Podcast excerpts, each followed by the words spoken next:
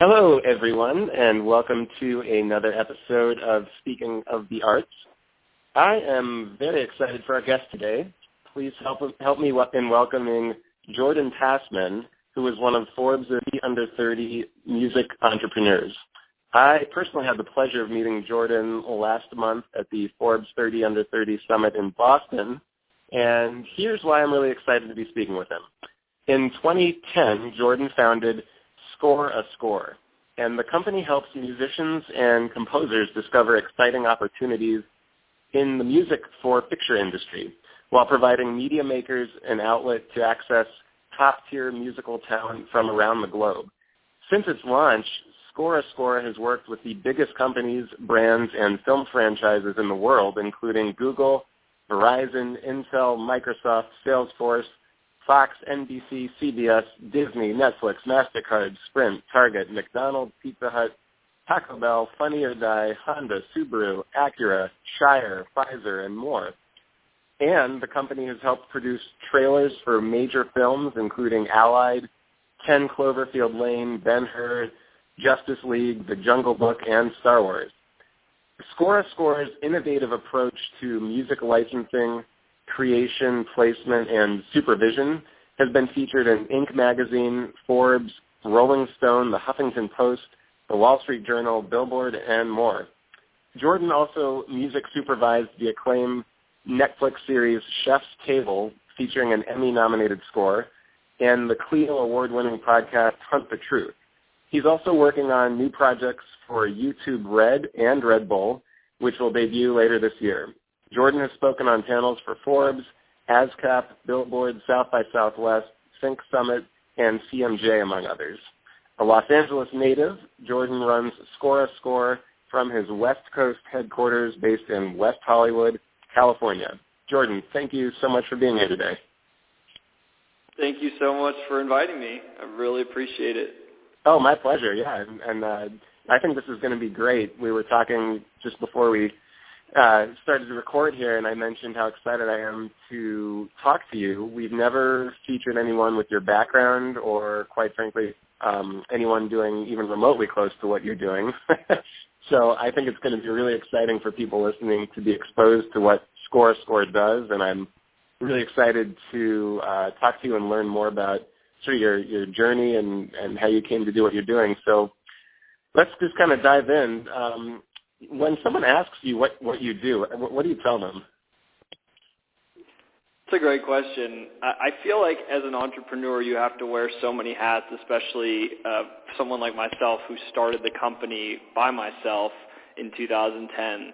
So for so long, I felt like the answer was, well, I started this, you know, company and I help musicians find work. I mean, that's essentially what we do in a lot of ways, our day-to-day job is a lot like Robin Hood. We get to work with some of the biggest corporations and companies and ad agencies and trailer companies and help them find ways to pay independent musicians. So to be at the crossroads of that and the marketplace that, that created that opportunity is a lot of our satisfaction. You know, it's it's really exciting to be able to make those careers for those people if and it's one of those things where we get to work with different composers and musicians all across the world. We actually have a roster of over 500 musicians that we work with right now, and that's constantly growing. I mean, very carefully because we have thousands of guys that have actually signed up for the website at scorescore.com, which if anybody's listening and is a musician, I'd love for you to check out what we're doing, the kind of work we're doing, sort of touched upon in in, uh, in my bio, but we're always looking for more collaborators. So if you're a musician, I, I'd love for you to check out scorescore.com. You can sign up there. And we really try to only take on talent that we feel we can help. So we're very picky, so don't be offended if it's not right, but that just means that we wouldn't take you on because we don't feel like we'd be able to propel your career any further or help place your music.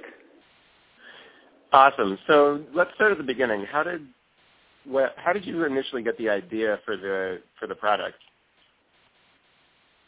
So initially, I was actually um, I was super young. I, I graduated college in 2008. I got my first job where I, I basically wanted to be an agent for film composers. That was my ultimate goal. And it's such a niche industry, so I met with a few of the guys that are really the top people doing that, representing, you know, the likes of Hans Zimmer, John Williams, like the biggest names in the business. And none of them were hiring at the time, but they said if you do want to do this, I'd highly encourage you to learn how to be an agent at a talent agency. So I took their words to, to heart, but I decided that at that time, being 22 years old, that I needed to live in New York, as one young man wants to. So I decided to get a job at the Gersh Agency, which is a talent agency that's incredible. Um, and it, it actually they do amazing work, but they really don't do anything in the music front. So I got a job in the mailroom there, and right off the bat, I noticed that, you know, when, if you look at the top of a company, you either identify as like, I want to be that person, or you don't. And, and my instinct was that I just did not want to be that person because it was not anything to do with what I was passionate about, which was music. So I actually gave my two weeks notice after two weeks uh, at the Gersh agency and quickly got super depressed because I was in New York. I had moved there with all these dreams and hopes and and felt like I had, you know, just not found what I wanted. And I felt like I had so much to give and I couldn't find a place to to give. And at that time, uh, Barack Obama was running for office uh, or for president, and I decided that I would start volunteering for the campaign.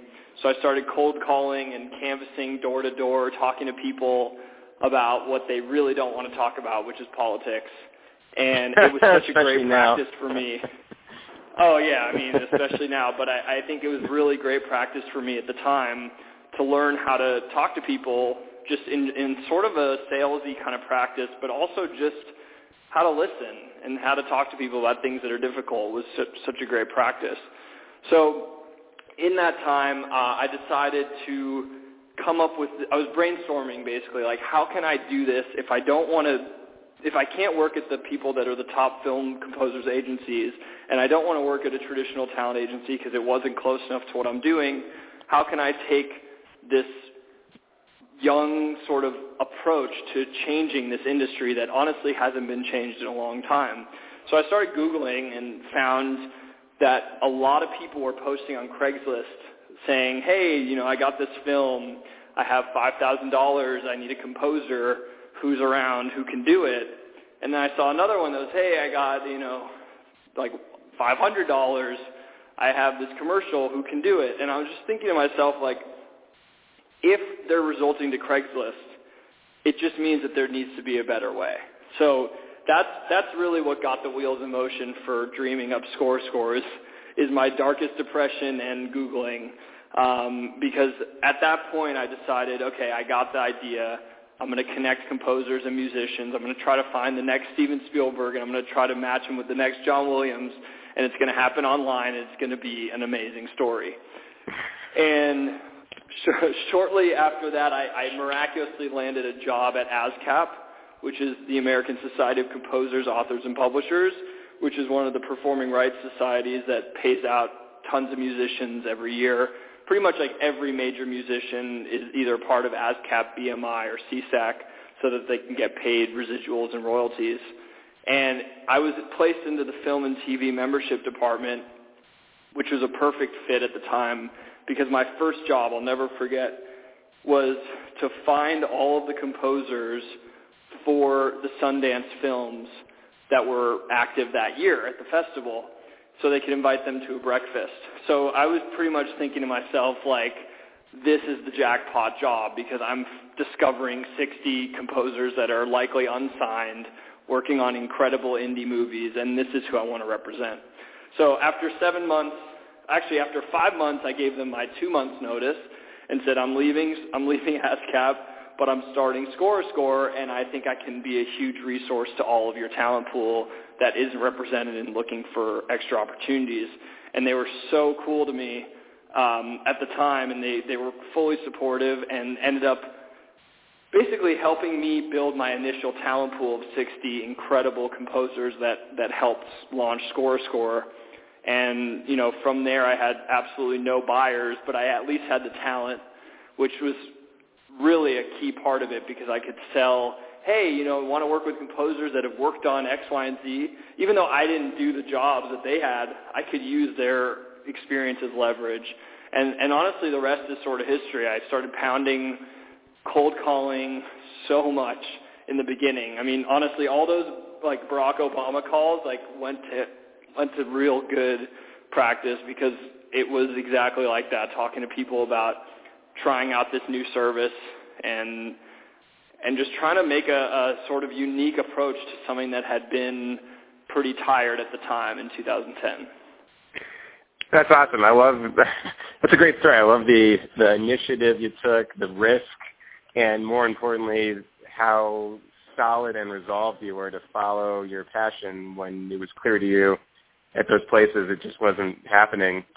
Um, so, all right, so that brings us up to how you got the idea, and then you launch, and you've got these this talent pool of 60 composers. So, walk me through the actual product. How does it work? So it's evolved over over the time and, and period that you know we've existed over six and a half years now, but essentially the, the core is the same. So a comp- uh, an ad agency, let's use for example, has a Microsoft commercial, and they're looking for music that sounds, I don't know, it sounds like anything that they want, right? It sounds like a song, it sounds like a composer, it sounds like a reference track they have, and they want to pay X amount of dollars, and the terms are all media worldwide, perpetuity. They'll come to us, give us all that information, and tell us when they need it. A lot of the times we have to turn around music within an hour, which I can talk about later, but essentially we're always ready to be responding to emails 24-7 within 5 to 10 minutes because that's part of our job. And at that point, we would go out to our talent pool. Say we had 24 hours or more. We'd send out a brief to our talent pool and say, here's the new spot. Here's what we're looking for. Send us what you have or write something new. So a lot of the times we'll get custom submissions um, handpicked by our composers that were either pre-existing or actually written for this job on spec. And we'll pick our favorite ones and we'll send it to the client. Everything we send is fully customizable. So if they like something, they'll be able to adjust it however way they want. And if they find what they like, they'll pay the price that they wanted. We offer a name your price platform for exactly that reason. And if they end up not liking what they like, and they want more, we'll pull more for them. And if they just don't like anything, then it doesn't cost them anything. So from a buyer standpoint, it's it's really a an easy sell because there's absolutely nothing to lose. There's no cost or obligation for us to do a search for them. And from the other angle, if they do find what they like, they're always paying what they're comfortable paying. Got it. So how do you, so it sounds like it's two-sided, composers and then everybody that might be interested in purchasing composer's music for whatever need they have. What I'm kind of curious, how have you found the best strategies or best practices then for attracting composers to the service? And then on the other side of that, what seemed to work in terms of attracting anybody who would be interested in buying the music?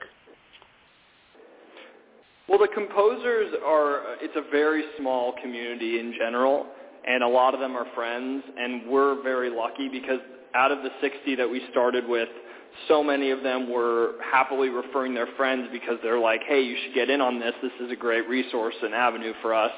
Uh, and we've never had an issue. We've, uh, like I said earlier, we've had actually thousands of composers sign up for the website, and that's no exaggeration. It's it's just an unbelievable. There's so many composers out there, and they're so good at finding opportunities, and we're really positioned uniquely to offer them really high quality opportunities with great relationships and, and a very transparent, open policy about how we work and how we operate. And I think that whole combination is really lucrative for a composer. From the buyer standpoint, we're offering not just original composition, but we're offering music supervision, music clearance, sonic branding, logo mnemonic work. Um, we're doing voiceover. We're doing sound design. So we have so we're pretty much a one-stop shop for all things sound and music as an outsourced music department that you can use either as little as you want or as much as you want. And our customer service is just, I think, really stands out in the field. You know, we are so on top of it. We make it so easy to license music because we own and control all the music that we're sending. So it's really like hassle-free, super easy, friendly, positive experience, which isn't always the case in finding and licensing music. Love it. Yeah, that's really cool. Um, you know, I was thinking before we, uh, just in terms of preparing for the interview here, I'm always fascinated to talk with fellow entrepreneurs in the music industry. It's such a crazy place, as you know. so I'm yeah. I'd love to ask you some questions just about your role as a founder, and um, specifically to start. I mean, what what would you say is like the best advice someone's given you in terms of how to grow your business as you as you've come along in the past six years? It's a really great question. I mean, there's something that I've actually always shared with my friends and colleagues, which is when I started, really the first thing that I did was I turned every single meeting into another meeting. So I mean that by if I met someone who I barely knew, but I knew that they were at an ad agency, I would meet them and say, I'm so thankful, like I'm not expecting like to work with you, but if it's possible, will you please introduce me to one other person that you think would be helpful or interested in what I'm doing? And it's amazing the response of people wanting to help you as an entrepreneur, and that is such an easy thing for them to do that they make that introduction and all of a sudden you do that over and over and over and you're expanding your network infinitely. So I always think of that as some of the best advice that I can possibly give because it's all about relationships. There's just really nothing else that matters more, especially if you're in a position of selling something. It comes down to people liking you and trusting you and wanting to collaborate. So if you can network in a not sleazy way, you know, be persistent but never annoying, that is the most powerful way I think you can leverage yourself.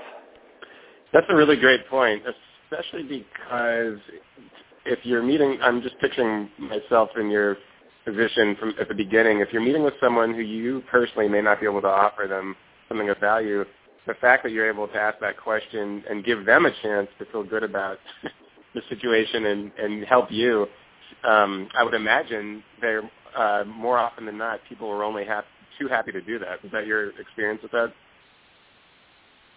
Absolutely. I mean, yeah. anybody that's taking the time to meet with you or talk to you is doing it for a reason. You know, I, I think like it, they know there's always going to be a time where people are in a position to help you versus the other way around. And, you know, I will never forget all the people that helped me to this day. And it's so many people. Like, I mean, really, there's a huge list of people that I feel like completely helped me propel my career just by a simple, simple introduction or by thinking of me for a project or whatever it was. And I will continue to pay that forward no matter what, whenever I can. So anybody that wants to reach out to me, I always respond to emails. I'm always trying to help people because I know that that's what it takes for for me at least that's what it took to make it. And and that's so valuable and so important and you just you can never really repay that couldn't put it better myself. So when you started the company, did you have a vision for it? I mean, were you able to kind of think to yourself, I'd really, you know, within three, five, whatever, ten years, love to be at a certain point with what we're doing? Um, if you did have one, I'd love to hear it. You know, I wrote a business plan because I was told that I had to, and it like I look back at it like every once in a while just because it's so funny to me because I had no idea what I was doing. And I think like there's so much that was for me learned on the go. I'm not the kind of person that absorbs things through a textbook. Like I really like to get my hands dirty and experience everything myself. So I'm a, I was a fake it till you make it kind of story. So I don't think I had a really good vision, and I think that that is totally okay. I think I knew that there was a potential business in this um, because of the fact that it, music is such an interesting intellectual property where in this case, like I didn't have to put up money in order to sell it because it already was an existing commodity, so to speak. So because of that, I could make money only when there was success happening. And that not only gives a lot of comfort to my talent pool, but it also gives a lot of comfort to my bank account when I really started this with nothing. Uh, I didn't need anything except for a phone, an email address, and myself and, and my talent pool. And so I think like having a vision is so important of like, yes, this can be something, but I didn't have like a prediction of how much like this was going to, you know, take off or anything like that. I mean, I was so beyond excited when we had our first deal for $150. I was like, wait, I can make money from doing something that I love like this? This is incredible. And, and that feeling just never goes away for me every single deal we have. That's great. So I know this is sort of related to what I just asked you, but with the, with the experience of about six years behind you now, and you think when you think about the company and the challenges and um, opportunities you're focused on, I mean, where would you like to see it in the next year or two years? Are you, you know, how do you see it growing um, in terms of uh, staff? How do you think about that? yeah? I, I have right now. There is uh, five of us full time working all the time. Uh, we also get an intern like every semester that we can. So five or six of us at, at any given time, and I do think that we'll slowly and carefully expand. It's been a expansion process by the nature that we needed to, and that's sort of my conservative way of, of thinking and growing. I think this is certainly a company that could have raised money, which I never did, and just hire a ton of people and get a really crazy big office and just go for it in a very different way than we are. We're in a great office in West Hollywood, super amazing culture and vibe of, of people that I love collaborating with all the time and just generally being with and doing great work together.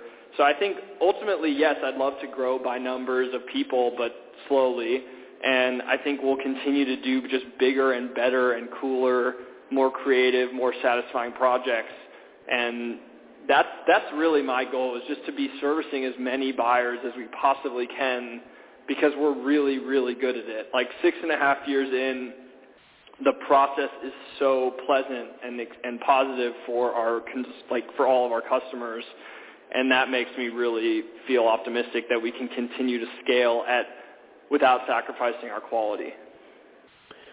Really glad to hear it. That sounds sounds like things are going well and things are um, on track for where you'd like them to be. That's certainly what a founder certainly what uh, you would yeah, ask, I mean, you, I, you hope when for. I think back, like we we've grown in every single way, every single year, and, and that's just an incredible thing to say. You know, I mean, by people, by numbers, by everything, it's just been growth, and that means we're doing something right. And I'm not going to get ahead of myself, but I do think that that is something that I want to continue to to go for every year.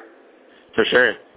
Well, most of our listeners are presenters, meaning they're responsible for working directly with artists, booking shows at various venues around the country. So I always ask this question for our guests on the podcast. Who are some new artists, or in your case, composers, which is just totally fine, um, that you've either heard lately or you're working with that you've really enjoyed listening to their music that you would recommend people listening to this podcast check out?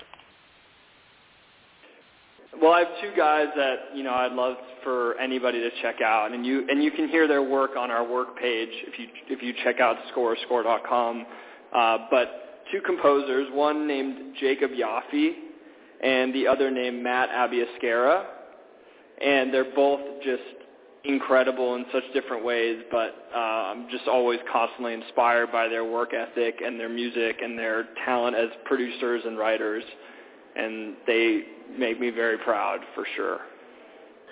That's great. So I'll definitely put links on the post for this episode to scorescore.com, and we'll also link to the composers you just mentioned so people can go check them out directly. Um, awesome.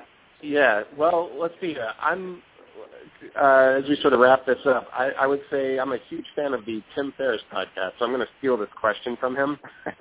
But I thought it would be an interesting one for you, Jordan, as we as we wrap up here.